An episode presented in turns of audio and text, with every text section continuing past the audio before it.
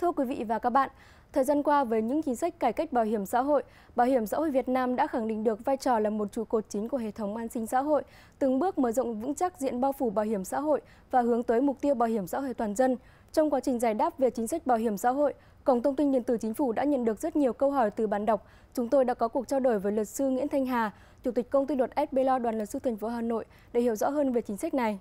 Lời đầu tiên xin cảm ơn ông đã nhận lời mời tham gia cuộc phỏng vấn này. Dạ vâng thưa ông thì uh, trong quá trình giải đáp chính sách bảo hiểm xã hội thì bạn đọc có gửi tới cổng thông tin điện tử chính phủ một số câu hỏi. Câu thứ nhất là à, người lao động nộp hồ sơ nghỉ hưu đến bảo hiểm xã hội nhưng bị trả lại hồ sơ do trước đóng bảo hiểm xã hội không theo hệ thống thang bảng lương của nhà nước và yêu cầu cơ quan của người lao động điều chỉnh lại. Nay các đơn vị cũ mà người lao động làm việc đã giải thể, vậy đơn vị nào có thể điều chỉnh mức lương làm căn cứ đóng bảo hiểm xã hội cho người lao động thưa ông ạ?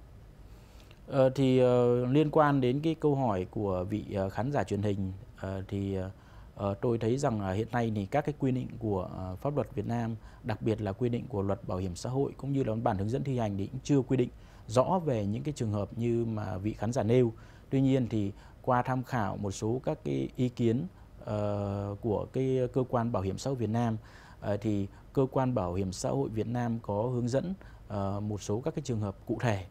uh, đó là đối với lại người ừ, lao động mà uh, muốn là khai lại về cái thang bảng lương phù hợp với quy định của pháp luật. Tuy nhiên thì cái đơn vị cũ đã tiến hành giải thể rồi thì hiện tại là người lao động cần phải thực hiện các cái bước đó là uh, người lao động phối hợp với lại cái cơ quan uh, cấp trên uh, trực tiếp của cái đơn vị mà đã giải thể uh, cũng như là làm việc với lại cái đơn vị mà hiện nay đang đóng bảo hiểm xã hội cho cái người lao động đó. Và từ hai cái cơ quan đó thì người lao động liên hệ với cơ quan bảo hiểm xã hội để tiến hành là điều chỉnh lại uh, về cái mức uh, uh, đóng bảo hiểm xã hội theo cái thang bảng lương uh, mà phù hợp với quy định của pháp luật. Thế vì vậy mà người lao động uh, lên tham khảo cái quy định này cũng như là có thể liên hệ với cơ quan bảo hiểm xã hội nơi quản lý uh, cái hoạt động của mình để tiến hành uh, được tham vấn và điều chỉnh uh, theo đúng các cái quy định của pháp luật. Bởi vì nếu mà ờ, không ờ, có cái sự ờ, đăng ký đúng thì người lao động sẽ khó để hưởng các cái chế độ của bảo hiểm xã hội dành cho mình. Dạ vâng thưa ông thì câu hỏi thứ hai đến từ ông Lưu Anh Tuấn ở Phú Thọ. À, ông Lưu Anh Tuấn có câu hỏi như sau ạ. Ông Tuấn làm công nhân may bậc 4 hệ số lương là 2,65. Sau khi bổ sung chức danh nghề thành công nhân vận hành máy may công nghiệp, công ty đóng bảo hiểm xã hội cho ông Tuấn theo hệ số là 2,65, bảng lương A2 nhóm 1. Khi ông Tuấn xin nghỉ hưu thì bảo hiểm xã hội trả lại hồ sơ với lý do hệ số bảng lương nhóm 1 không thuộc nghề nặng nhọc, độc hại. Vậy thưa luật sư, ông Tuấn phải làm gì để được hưởng chế độ đúng với công việc đã làm ạ? Ờ, thì trong trường hợp này của à, ông Tuấn ấy thì thật ra ông Tuấn đã uh, tiến hành là uh, làm các cái công việc nặng nhọc và theo quan điểm của ông Tuấn là đúng.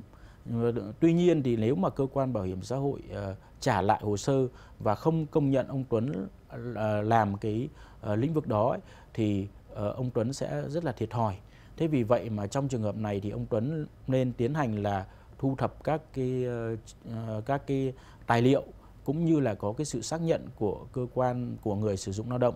uh, chứng minh là ông Tuấn là làm cái công việc nặng nhọc. Sau đó thì ông Tuấn liên hệ với lại cơ quan bảo hiểm xã hội nơi quản lý uh, của cái doanh nghiệp để tiến hành là uh, sửa đổi, bổ sung và giải trình và đề nghị là cơ quan bảo hiểm xã hội chấp nhận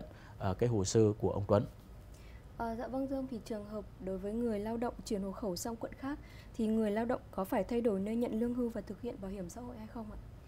uh, liên quan đến cái uh, vấn đề mà người lao động uh, chuyển uh, sang cái uh, quận khác uh, thì uh, tôi uh, uh, có các cái uh, viện dẫn các cái quy định uh, của cái luật bảo hiểm xã hội cũng như là các cái văn bản hướng dẫn thi hành như sau. Theo cái điều 13 của quyết định số 828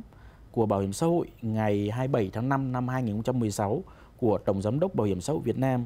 uh, ban hành cái quy định uh, quản lý chi trả các cái chế độ bảo hiểm xã hội, bảo hiểm y tế, uh, bảo hiểm uh, thất nghiệp thì có quy định về trách nhiệm của người hưởng. Đó là khi mà người hưởng có thay đổi cái thông tin cá nhân gồm là số điện thoại này, số điện thoại người thân khi cần liên lạc, địa chỉ cư trú, uh, hình thức nhận, địa chỉ nơi nhận, lương hưu, trợ cấp bảo hiểm xã hội, người uh, hưởng lập mẫu số 18 CBH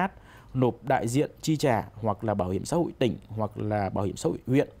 Trường hợp mà người hưởng có thay đổi thông tin cá nhân mà không thông báo cho cơ quan bảo hiểm xã hội theo quy định thì cơ quan bảo hiểm xã hội tạm thời chưa chi trả để người hưởng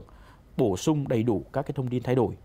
Trường hợp thay đổi uh, nơi nhận lương hưu, nơi trợ cấp bảo hiểm xã hội hàng tháng trong cái địa bàn tỉnh thì người lập hưởng lập một cái bản thông báo mẫu số 18 gửi đại diện chi trả hoặc bảo hiểm xã hội huyện thì căn cứ vào cái quy định của cái điều lệ nêu trên thì cái vị khán giả này khi mà chuyển địa chỉ từ quận nọ sang quận kia uh, thì cần phải làm cái mẫu như tôi đã nêu trên uh, và thông báo cái nơi uh, chuyển cái nơi cư trú và liên hệ với lại cơ quan bảo hiểm xã hội để họ ghi nhận lại. Còn nếu mà trong trường hợp vị khán giả không uh, thông báo thì bảo hiểm xã hội sẽ tạm ngừng chi trả. Thì đây là một cái lưu ý rất là quan trọng đề nghị là uh, vị khán giả có thể liên hệ và làm theo đúng các cái quy định hướng dẫn hiện hành. Câu hỏi tiếp theo của bà Võ Minh Thự ở Hậu Giang là có mong muốn được giải đáp về truy đóng bảo hiểm xã hội. Cụ thể là bà được tuyển dụng công chức từ ngày 1 tháng 8 năm 2011 ngày 1 tháng 1 năm 2014 thì được Ủy ban Nhân dân tỉnh cử đi học thạc sĩ ở nước ngoài và trong thời gian đi học được hưởng 40% tiền lương bậc 1, ngạch chuyên viên, thời gian nâng lương lần sau từ mùng 1 tháng 8 năm 2011.